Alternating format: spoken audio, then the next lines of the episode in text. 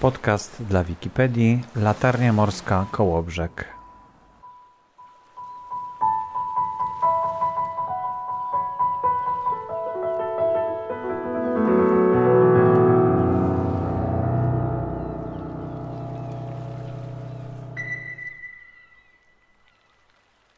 Paweł Kuźniewicz, jestem e, byłym latarnikiem w Latarni Morskiej Kołobrzeg.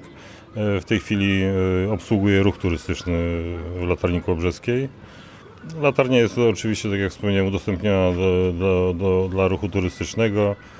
Można praktycznie przez cały rok zwiedzać latarnię w okresie letnim, w czasie tego ścisłego sezonu, wręcz nawet do zachodu słońca. Można zachód słońca pięknie podziwiać z latarni. Kobrzeska latarnia ma dosyć ciekawą historię, trzeba przyznać, e, bo została zbudowana w 1945 roku, zaraz po zakończeniu działań wojennych, e, na starym pruskim forcie. E, no, datowanie tych obiektów są, jest takie troszeczkę zróżnicowane, bo fort jest datowany na 1770 rok, latarnia, tak jak wspomniałem, 1945 rok, zaraz po zakończeniu działań wojennych została wybudowana pierwotnie była budowana jako pomnik, pomnik upamiętniający poległych e, w walce e, z... O... I tutaj taką tablicę widzimy, to chyba właśnie jest główne. Ta, ta, tablica właśnie świadczy o tym, jakby to powiedzieć, pomniku, który w, w tamtym okresie został wybudowany. I niektórych bulwersuje ten orzeł, który nad tą tablicą jest jeszcze bez korony. No ale ci żołnierze, którzy wyzwalali Kołobrzeg właśnie z takim orłem na hełmach, na czapkach e, wyzwalali ten Kołobrzeg. No on wtedy nie był w ogóle polskim miastem jeszcze, jak wyzwalany był, prawda? No dokładnie tak, był, był, był, był wyzwalany z rąk niemieckich, jakby to powiedzieć. Tutaj był ostatni punkt oporu e, Niemiec faszystowskich na, na środkowym wybrzeżu. E, bardzo dużo, e, jakby to powiedzieć, Niemców e, przez Kołobrzeg właśnie usiłowało się ewakuować, uciekać właśnie z całego środkowego wybrzeża. Dlatego i takie zacięte boje były o Kołobrzeg, no i dlatego tyle ludzi usiłowało właśnie się tędy ewakuować, mnóstwo sprzętu pozostawiając właśnie w, w Kołobrzegu. A kiedy pan został latarnikiem? Jak, to, jak do tego doszło? Jak się zostaje latarnikiem? Znaczy, jak się zostaje latarnikiem, to jest też taka trochę, jakby to powiedzieć, skomplikowana sprawa w pewnym sensie. W naszym przypadku, zresztą tak jak to w wielu latarniach e, funkcjonowało, e, było z pokolenia na pokolenie. Mój tata był latarnikiem. E, wcześniej, zanim ja zostałem w 1985 roku latarnikiem, mój brat starszy również już był latarnikiem. No i to, to tak troszeczkę z pokolenia na pokolenie się przewinęło. Skoro był, jakby to powiedzieć, zwalniał się etat latarnika, miałem możliwość przyjęcia się tutaj, no i skorzystałem z tego. A pamięta Pan jakieś ciekawe wydarzenie związane z tą latarnią? Ona w ogóle świeci e, w nocy e, światłem takim charakterystycznym, jak w każdej latarni, różne po prostu czasy są, tak, świecenia tej latarni. A jaki ma zasięg, czy ona tutaj właśnie, czy coś się tutaj działo ciekawego, dziwnego? No, na przestrzeni czasu troszeczkę się zmieniało i samo światło, e, e, i, sam, sam obiekt e, troszeczkę się zmienił. W każdym razie w tej chwili jest w trakcie przeróbki, jakby to powiedzieć, samego światła. Jest tworzone, będzie instalowane światło LEDowe. Do tej pory był specjalny system halogenów 20 e, lamp 200W e, halogenowych świeciło na latarni. E, to no, na tamten czas dosyć nowoczesne światło zostało zainstalowane w 1980 roku. W tej chwili, tak jak wspomniałem, już na lampę taką LEDową zostało, jest przebudowywane sama latarna. Światło latarni jest widoczne na odległość 16 mil morskich tak jak to w obiektach nawigacyjnych się podaje, jest ono e, widoczne z 36,5 e, metra nad poziomem morza, bo tak się podaje to przy, przy znakach nawigacyjnych. To y, przerwiemy może, bo chyba są chętni, tak? Także bo pan tutaj akurat jest, trafiliśmy pana Pawła w momencie, kiedy on obsługuje ruch turystyczny. Jeszcze jest godzina 20.19 i latarnia cały czas e, przyjmuje turystów. Wchodzą turyści na wieżę. Zebrało się z 10 osób w trakcie naszej, naszego nagrania. Musimy poczekać chwilkę. Państwo już wyszli, tak? Tak. A jak się podobało? Bardzo ładne. Y, A co proszę, najfajniejszego było? Widoki. Y, Kamienie mamy. Tu, pokaż Lilusia swoje. O, wszyscy mamy kamyczki. Mamy. Ale to tutaj w latarni kupione, tak? Tak, tak. W tym Muzeum yy, Minerałów. Minerałów. Tak. Bo tutaj jest Muzeum Minerałów też, tak? Tak, też jest. Bardzo ładnie. A jak widok? Jak widok? Widoki piękne. Ten, ten y, y, wschód słońca, tak? Tak. Wschód, rano będzie zachód. Zachód. My dzisiaj jesteśmy rozkojarzone. Wyszliśmy od 12 z domu, jeszcze nie wróciłyśmy. Jesteśmy z Łodzi. tak. pozdrawiamy Łodzian. No i co, to wszystko. Idziemy teraz coś zjeść, bo jesteśmy głodne. Wszystkiego dobrego, dziękuję. Dziękuję. Jak się Państwu podobało? E, Ale na, Tutaj, na latarni. no fajnie, pierwszy raz byliśmy. Tak? Ciekawie. Pierwsza latarnia, na jakiej Pierwsza Państwo? latarnia w życiu. Czyli, a ostatnia, czy nie? Nie, chyba nie. Miejmy nadzieję, że nie. Dobrze, dziękuję. Chyba nie. Tutaj na pewno więcej nie ma. Tutaj podobno podczas tych walk e, o wyzwolenio, wyzwoleńczych w Kołobrzegu, e, w tym miejscu mniej więcej był chyba cmentarz. Dobrze kojarzę? Y, Dokładnie tak. To, co wspomniałem, że y, latarnię, tą górną część wybudowano dla upamiętnienia poległych.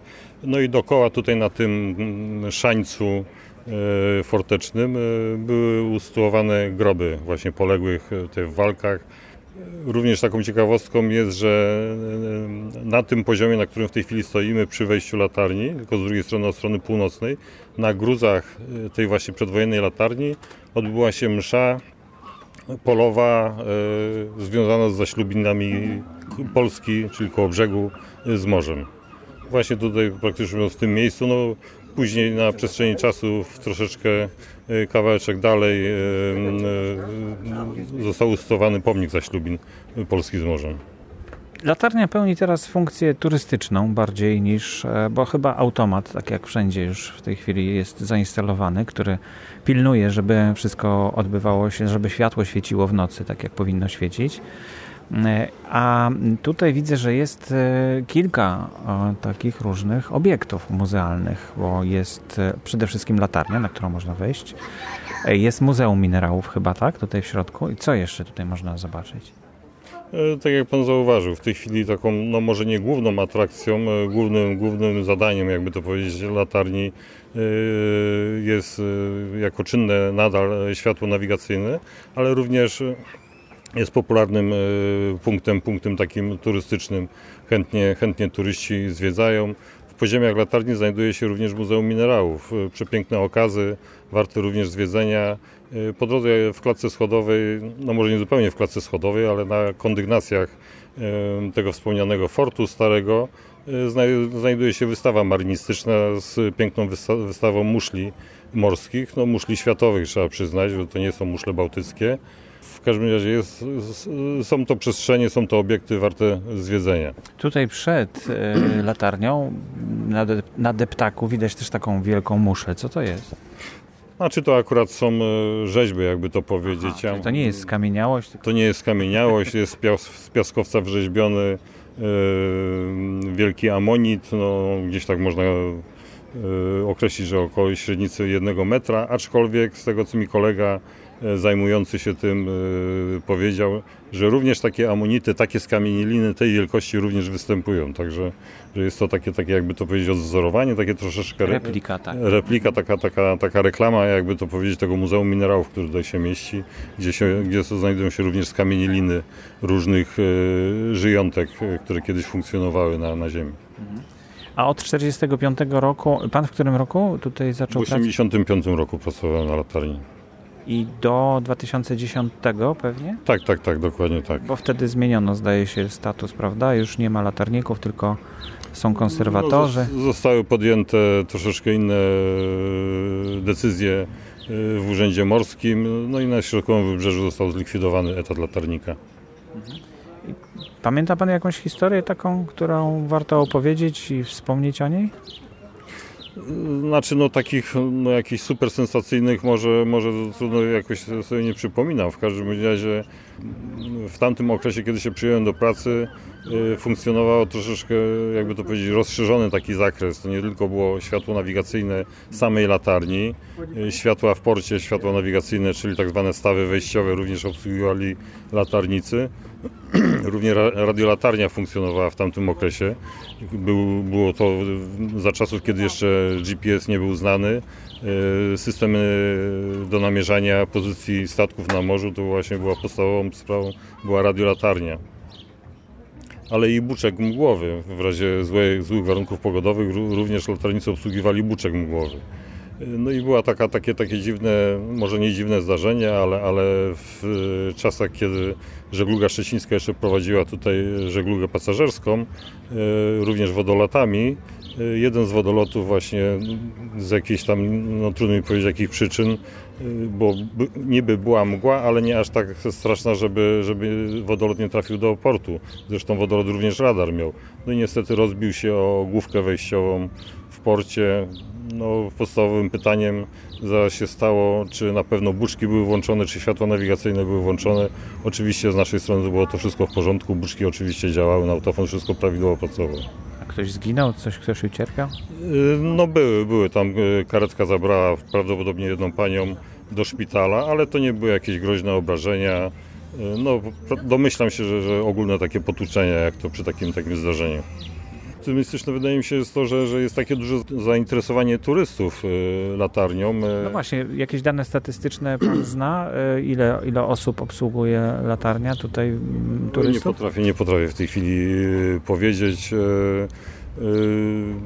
Turyści, tak jak wspomniałem, chętnie zwiedzają Kołobrzeską latarnię. No, Kołobrzeska latarnia ma specyficzną historię, trzeba przyznać, a zarówno Kołobrzeg jest e, sporym e, takim uzdrowiskiem, że chętnie ludzie przyjeżdżają i zwiedzają latarnie również i tak dalej. Ale jest spore takie zainteresowanie, że ludzie jeżdżą po prostu po wszystkich latarniach, zwiedzają wszystkie latarnie po kolei, również interesują się historią tych latarń.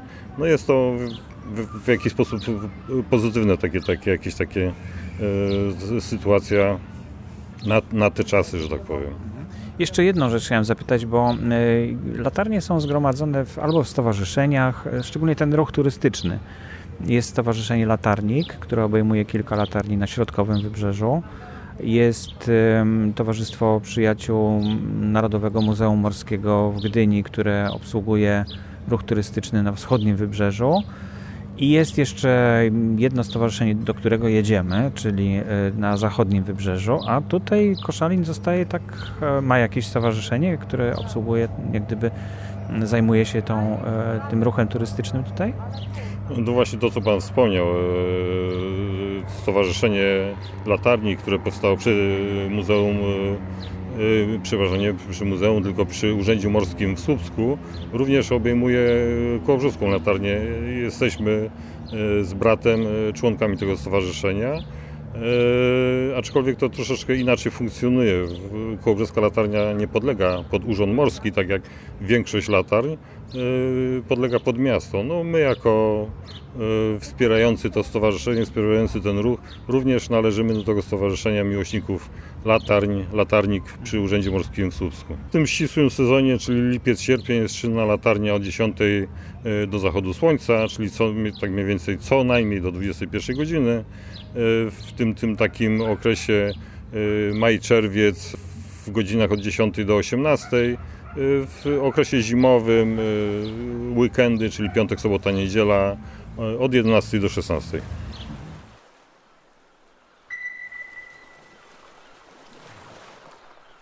Na koniec audycji proponuję posłuchać jeszcze przez około pół minuty charakterystyki światła latarni.